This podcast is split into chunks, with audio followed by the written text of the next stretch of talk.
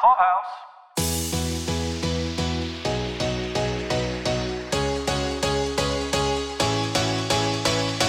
One of the best parts of attending ATX, whether in person or virtually, is getting to interview the creatives who keep us so entertained. So imagine how excited we are to welcome to the Press Pass podcast today two of the folks behind the film short series Speech and Debate. Joining us now, the director and producer of Speech and Debate, Cassandra Jean Amell, and one of the stars of Speech and Debate, and also a producer, Stephen Amell. Cassandra and Stephen, thank you guys for joining us today. How are you guys doing? Good. Happy to be in Texas. Mm-hmm. Is the heat getting to you? I understand it's about 2,000 degrees in Texas this week. I don't think so. I grew up with it, so I feel like um, I can that that humidity-based heat is really in my blood. I, I have a harder time with our time in the desert out in California. That dry heat gets me. But we have a we have an airstream. We have a spot out here, and all that we have on it right now, as we're doing a little construction, is uh, an airstream that we actually brought down from Vancouver when I wrapped on Arrow. And um, these things are built to withstand the heat, so it's it's uh, frigid in here. It's lovely. That's, is that is that the Toronto in you? Uh, you know, the the Canada in you coming out that you need the cold temperatures all all year long. No, as Cassandra was was just saying, when we tend to be out in the desert, there's a line of demarcation there where once it gets above a certain heat, she's just out. With the reason being that she grew up in South Texas. Meanwhile, the Canadian in me actually tries to actively avoid being cold because I grew up being cold all the time, and um, I mean, obviously not in the summer and stuff like that, but people are always like, "Well, let's go on a ski vacation, or let's go somewhere cold, or something like that," and I just go, "No." I'm done. Yeah. I, I, I did my time. I, I I grew up in New York. I'm, I'm a lifelong New Yorker, so I grew Yeah. up with like I was born in a blizzard, you know, back in like '78. You know, so I uh, I have this thing about the snow too. Like I've lived long enough that I don't need snowy winters anymore. There it is. That's exactly right. Have you guys been uh, getting the emails from ERCOT stating that you should helpfully turn your thermostat up to 78? Yes, we have. Uh, we should say Paul is actually uh, from Houston, uh, so he, he's a he's a Houstonite. So Ah, as, Look, as am we, I. we deal with that. We deal with that all the time out out in the desert too. It's it's um the the rule tends to be to not go more than thirty degrees below what the temperature is outside. So if it gets super hot out in the desert, Yeah, so you when it's 125 out in the desert and they don't want you to go 30 bel- degrees below, you're sitting in your living room and it's 95. It's cranking away just to keep it at 95. Texans don't like to follow rules. Uh, I said we got the emails. I left it at that. right, exactly I'm, right. I'm a fan of the cannon has been replaced by an air conditioner and the, the, the come and take it uh, logoing that's going on. It's I've, I've enjoyed. Uh, Very much. So you know, as we mentioned, you guys are in ATX this week, uh, here to premiere the third installment of the Speech and Debate trilogy, Speech and Debate Legacy. But I want to take a quick step back. I, I know you guys have talked a lot over the last year about why you made Speech and Debate. But I'm a little curious why you've kept up with it. Was it just there was a story in your head and you had to tell all the parts, or is it just you were still in lockdown and quarantine and you still needed something to do without driving each other crazy? It was a combination of both. Originally, Speech and Debate was written as a feature, and I approached the writer, Cayman Edwards, about converting it to a short form format because I thought that, you know, we really only need to see a snapshot of this world. We just need to see some of the shenanigans that these characters get up to. We don't really need to have this, you know, big arc where we're following them all year long. Certainly could have worked that way, but it did, it didn't have to in order to tell this story and give people, give viewers a glimpse into this world. Um, and then when the pandemic happened, we were so everybody was so pumped with how the first one turned out. Pandemic happened, people were just dying to do creative things, and with the second episode, we certainly did things differently to be pandemic friendly, meaning having people just talk into laptops. But we had a lot of very excited people, crew and cast, that were pumped to do more. So it, worked really well in our favor that we um, just were able to get everybody together. Obviously, the pandemic was in no one's favor, but you know, uh, we were just trying to make the make the best of a kind of I don't want to say bad situation, but it was a tough situation for a lot of people. So, Cassandra, up until now, you've had a career mostly in front of the camera. What about directing and behind the camera stuff interested you? Well, I've always been interested in directing, but I kind of thought at first that I had to go the more traditional route of uh, not traditional, but the, the route that I've seen lots of actors go, which is, you know, be on a series, do that for a couple years, then ask, say, hey, can I do an episode, and and go that way. And um, I just said, well, you know, I've, I've put a lot of time into my my family, took a break to have a kid, all of that stuff, and and I want to do this now. So I uh, saw this material that came and had and said, let's just go for it. Let's make this because this is a brilliant script, and we would love to see it come alive on screen. So then, what was that feeling like to show it at festivals like HollyShorts or here at ATX? It's very satisfying to see not to not only because when you finish a project most of the time you know when it's good. Um, whether you're in front of the camera or behind the camera you look at a finished product and you know when you've done something really fun or really awesome or just um, anything that you can be proud of but then to get to share it with other people is exciting I was really impressed when I went digging through the below the line, behind the scenes people, you know, hair, makeup, sound, camera. There were so many people from Arrow that were involved in the project. You know, going back to I guess when Arrow was finish, finishing filming uh, mm-hmm. in in late 2019. But Aisha Tyler was not part of Arrow. So i have remained curious. Like, how did you guys come across her? How did she get involved with the project? Aisha and I got to know each other way back in, oh gosh, maybe 2013 or 2014. We met at a CW upfront party and then would see each other at Comic Cons and stuff, uh, stuff like that, mostly in, in San Diego when I did her, I did her podcast the following year and uh, we just became we became really good friends and then we became best friends and then our and then she and cassandra became friends as well we just you know whole big friend group. And um, she was going to be up in vancouver i think because they were visiting believe it or not to uh, come to the wrap party of Arrow. Well, we scheduled the shoot to coincide with um, with the wrap party when Cayman and I were doing our rewrites to make it from a feature to short form. I said, you know, I think we could get Aisha on board for this if we ask nicely. I talked to her. She said, you know, definitely interested. Let's take a look at the script and all of that stuff. But as we did those rewrites, we kind of did them with Stephen and Aisha and their friendship dynamic in mind and I think that really worked in our favor because they were able to really have fun with it and go for it and just let their natural back and forth do its thing in front of the camera. There's a really natural chemistry that comes out between the two of you even when you guys are screaming at each other. There's like this there's like this magnetism attraction between the two of you that I, I, really enjoyed. There's a scene in actually aftermath where you guys are picking the garbage. Is like the end scene where you're both walking parallel down towards the camera and just spitting vile at each other and it's hysterical. How much of that was improv? Was that all Cayman's words or were you guys just like turn the camera on and let it go? It had a real improv feel to it I think in that particular scene, most if not all of it was was Cayman's writing, and I think in that particular scene, it was a lot like if you ever if you ever see Adam McKay sitting behind the monitors and just like throwing out lines to Will Ferrell in the right. Anchorman bloopers. Right. It was a lot of that. It was just it was Cayman throwing some stuff in, mostly Cayman, and then Aisha would say something, and that would prompt a natural response from me. And then we just let the cameras roll, which I thought was a really cool thing the cast did. Yeah, those were some long takes. yeah, it looked like it looked like it was just like uh, just a very long field filled with garbage uh, and oh, lots yeah. to pick up. So, I, definitely the most creative use of garbage. I you know and uh, and, and, and, and commenting on people. So very very funny. Right. Garbage to build character. Right. That's it. That's it. now that we've seen both uh, speech and debate and the aftermath, can you tease a little bit about Legacy and what we might expect to see tomorrow?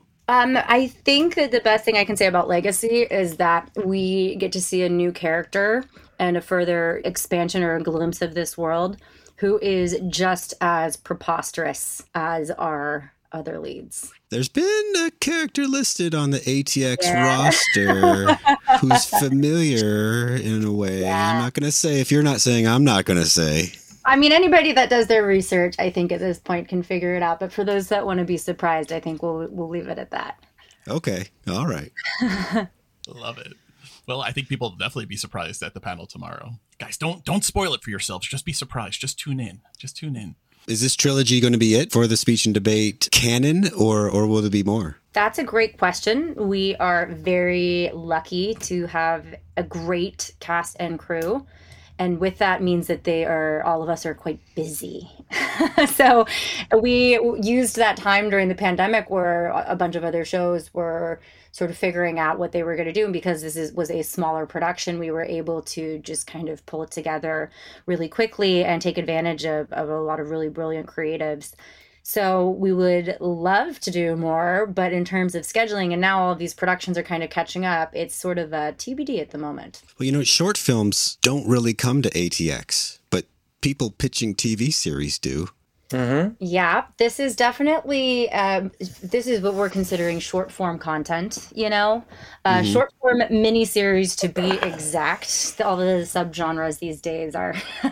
it feels like the list is quite long, um, but this is, I think, it was really important to do content like this because at a time where a lot of TV was put on halt, people just really wanted to laugh and their favorite TV shows weren't necessarily available. I, and it also works in, you know, that whole proof of concept kind of way. So, mm-hmm. you know, totally. Yeah. someone has that money. This has a real like um IFC kind of feel to it, you know. Okay, yeah. Mm-hmm. yeah, for sure. The both of you have spoken at length during the speech and debate tour and interviews that you've done about working together as, you know, being directed. Stephen, you taking direction for Cassandra, and Cassandra, you you directing Stephen. But I, am curious how that relationship fared or evolved during the shooting during the quarantine aspect, because now it wasn't just like we're working, we're filming, and then we go our separate ways. Now it's we're working, we're filming, and then we have to, you know, you have your you have your daughter, and you, then you're living together. You're mm-hmm. always together, work or otherwise. Did did the strain come in at any point, either professionally or personally? Well, I'm not the easiest person to work with. I tend to think I, I, tend to think that I tend to think that you you know after after take two you've got it, and so I mean there's all, I always have a natural push and pull with any director. Like on Arrow, I would always be you know I'd be really excited for a new director to come in on the episode, and then by the end of the episode, I'd be really excited for the next director to get there um, is the, is the next nicest way to put it. And sometimes cast wanted more takes than I wanted, and you butt heads a little bit, but we didn't go to bed mad. Let's put it that way. No, and I think that there was especially um, when you're dealing with a type of genre where there really is a lot of improv element and just let's do one more and do whatever you want. Just kind of have fun with it. There would be times where Stephen would go, That was my best take. We got it. We don't need to do another one. I'm like, Cool, but the camera wasn't on you. so um, just do it again. Do exactly what you did, but you know, that wasn't your coverage. So there were sometimes some technical issues, um, and by, by issues I don't mean issues. I mean we only had two operators, so we had to do multiple setups um, because right. it was a pandemic, and we did a skeleton crew. So I only yep. had two cameras, and normally in something, uh, if I had my dream, I would do um, three or four cameras with cross coverage and a master all at the same time. So if there is improv gold, we're just hitting it from all angles. But that just that was sort of the reality of working in a pandemic and a time of uh, limitation. There's a scene in Aftermath where Gil is interrupted while he's zooming and he screams off camera about about lunch being made and i and i thought to myself i don't know anyone who can't identify with this moment over the last year Yep. Just the, yeah. you know, yeah. for fuck's sake, I'm doing my thing. Ah, you know, it just it, was, it, it, just felt so real. I was like, they are speaking to all of us right now. Oh yeah, no, that we just we just did an interview with a gentleman, and he was he was just saying, you know, don't mind if my if my son shows up, and his son didn't show up. His son his son pulled out the router in the middle of the interview. the connection. Yeah. so, you know. Oh, he showed up in a way. right. Yeah, I'll do you one better, Dad. Yeah one of the mar- remarkable things about these shorts is how much character you convey in such a short amount of time. If you're used to working in, in longer formats, tell me about the challenge of creating Gil and Candace's story in such a condensed format. Uh, well, I think a lot of that is in the a lot of that is in the writing. I thought Cayman did a wonderful job with all three shorts. But then there's also just with Cassandra's direction and the, the confessional style shots that we had where we're going directly to camera. We let those breathe and took some time with it, despite the fact that this is a short format.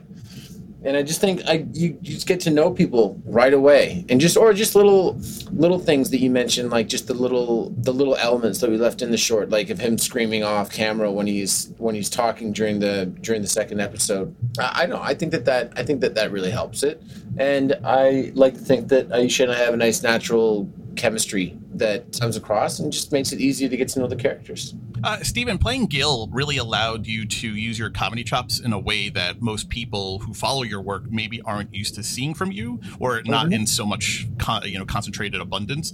Was stretching yourself this way something you'd been looking to do? Is it something you think you want to do more of in the future now that you've had a taste of it?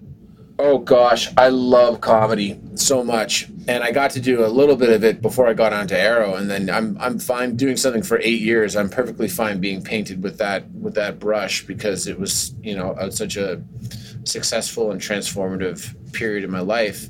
Plus, you're very attractive when you're brooding. Thank you, know? you very much. um, uh, there's the secret of life in quarantine with Stephen. We just heard it. That's it. Know, honestly, the first speech and debate a lot of it and, and a lot of the the improv moments was just straight up me trying to make the Arrow crew laugh. That was it. Like because again, we shot it during our series finale. We shot it over over the weekend and you know, a ton of people came in, gave up their time. I just wanted it to be fun for them and funny because, you know, they've spent they a lot of them had spent like eight years watching me do a particular thing, and I just thought it was fun to stretch it out a different way. I love doing comedy; it's really funny, and uh, you know, between Gil and you know Jack Spade on the new show is not particularly funny when he's not in the ring, but when he's in the ring, I don't know. I think he can get pretty funny, which is cool. Well, I think Oliver Queen, even though, had a real uh, dry wit about him. I mean, he had a really sarcastic, kind of ironic humor about him. But if you watched Arrow long enough, you know, Oliver was going to make you laugh, at least in the circumstances, you know, the quips yeah. and stuff. So eventually we got there and we got more sort of to the root of what the character is like in the comics. But in the early days, especially, he was a little he was a little dour. Yeah, well, it's tough when you're doing those salmon ladders to be cracking jokes. It's, t- it's tough to have a tight five, you know, when you're going up and down. So, speaking of the future, what you guys want to do, I've noticed that the Amells seem to be taking a lot of creative control over what they want to be doing with things like Code 8 and heels and and now this.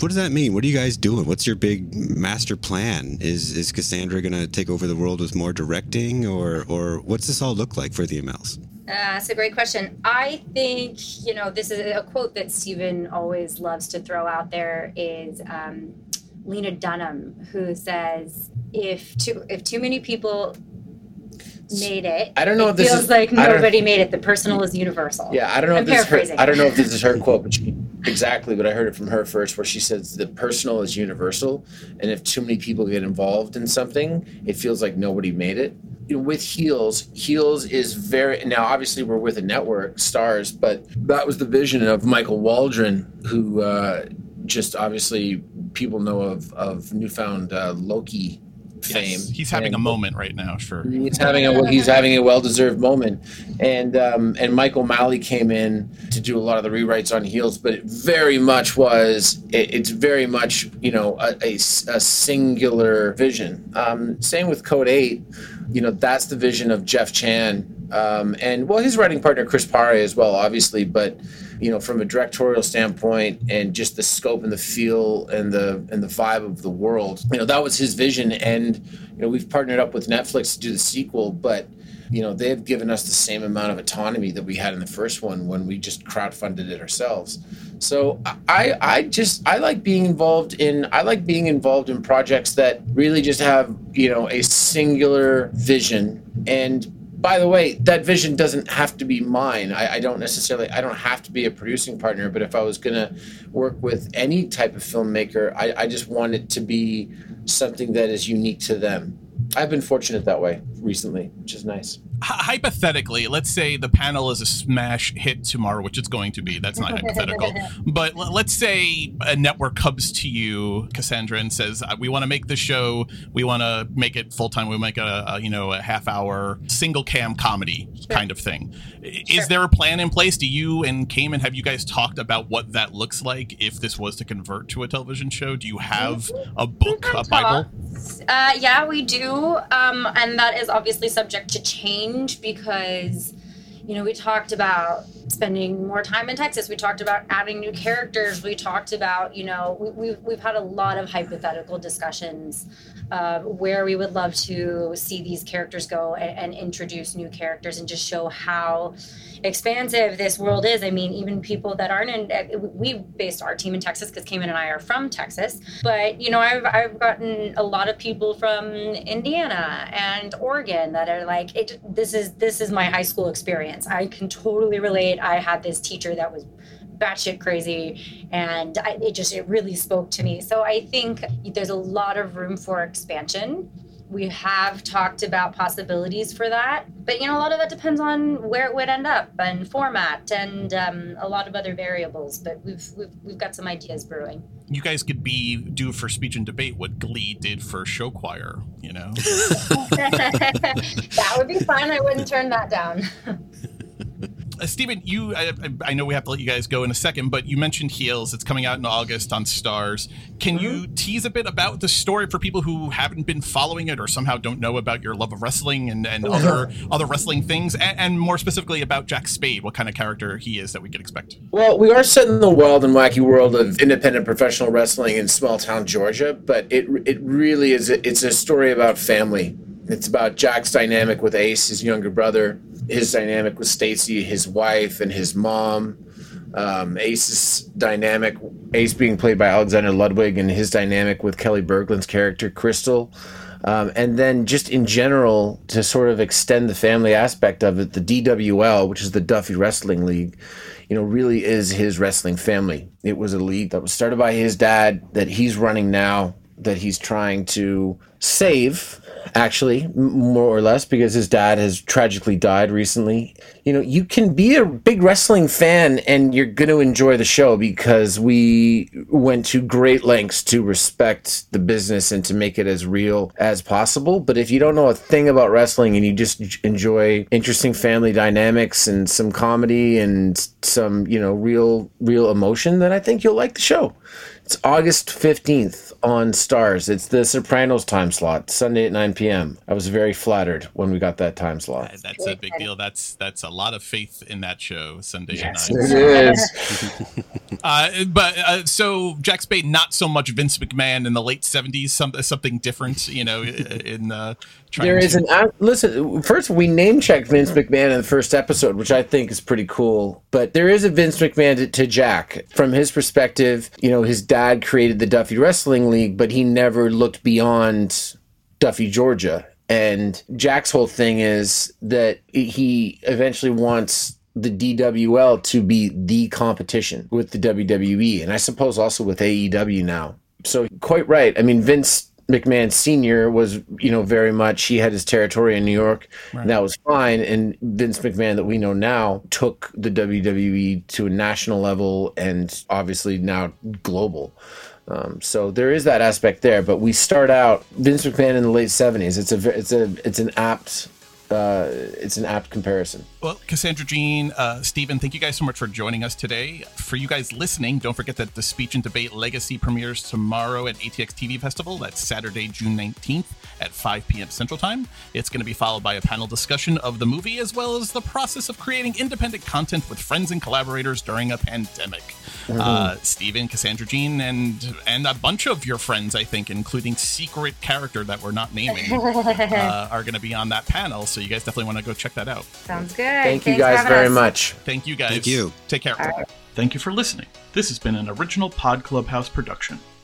Pod Clubhouse is a podcast network dedicated to encouraging collaboration among podcasters and friends to bring a fresh voice and diverse perspective on a wide array of content please visit and leave a comment for us at podclubhouse.com.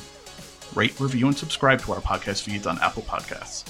Follow us on Twitter, Instagram, and Facebook. You can find us at Pod Clubhouse. Our DMs are always open, and we'd love to hear from you.